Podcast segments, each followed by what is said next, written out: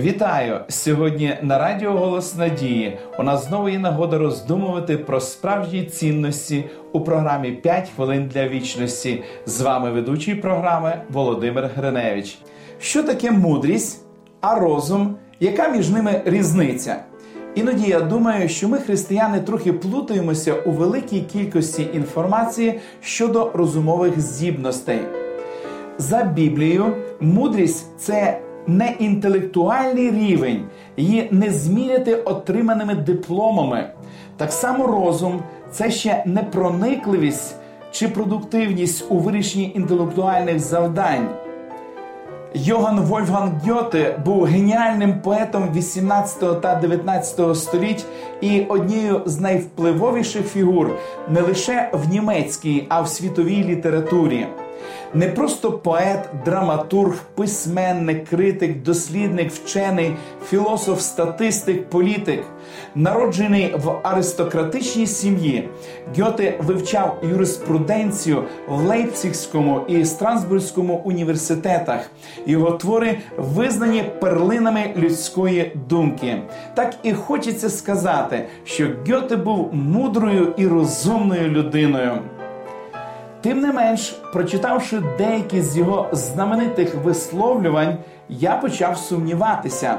Ось його слова.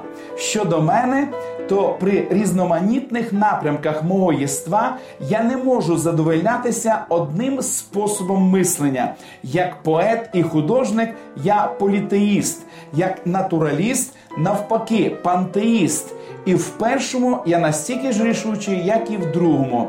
Якщо мені, як моральній людині, буде потрібен єдиний Бог, то я подбаю і про це. Ці слова свідчать, що, хоча Гьоте заслуговує похвали за свій розум, в біблійному розумінні мудрим і розумним він не був. Найважливіше в житті це формування характеру, і в цьому значенні пізнання Бога є основою всякої істинної освіти. Гьоте безсумнівно володів великим знанням, але він не був освіченим, бо не знав Бога єдиного, хто може відкрити істинний сенс речей.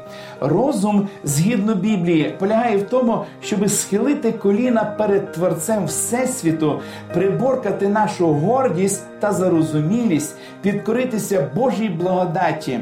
Тільки підпорядкування волі Господа принесе справжню мудрість, яка дозволить побачити прихований сенс. Ми повинні визнати, що над нами є вищий авторитет. Наша душа і розум повинні схилитися перед великим Я є. В книзі притч написано. Страх Господній початок премудрости, а пізнання святого це розум. Занадто багато людей в цьому світі ходять, вихваляючись фальшивим розумом.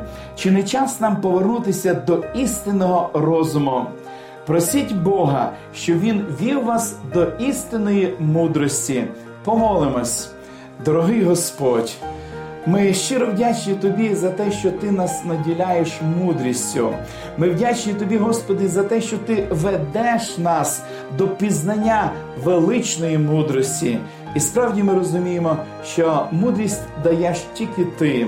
Допоможи, Господи, користуватися цією нагодою, сьогодні досліджувати Твоє святе Слово і сторінок святого письма, дізнаватись про тебе більше, адже Ти є джерело мудрості і нашого натхнення. Благослови нас цьому, щоб ми могли слідувати завжди за тобою.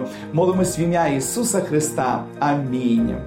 Пам'ятайте, справжню мудрість можна отримати тільки у Господа. Вашій увазі пропонуємо цікаві уроки для вивчення Біблії Discover.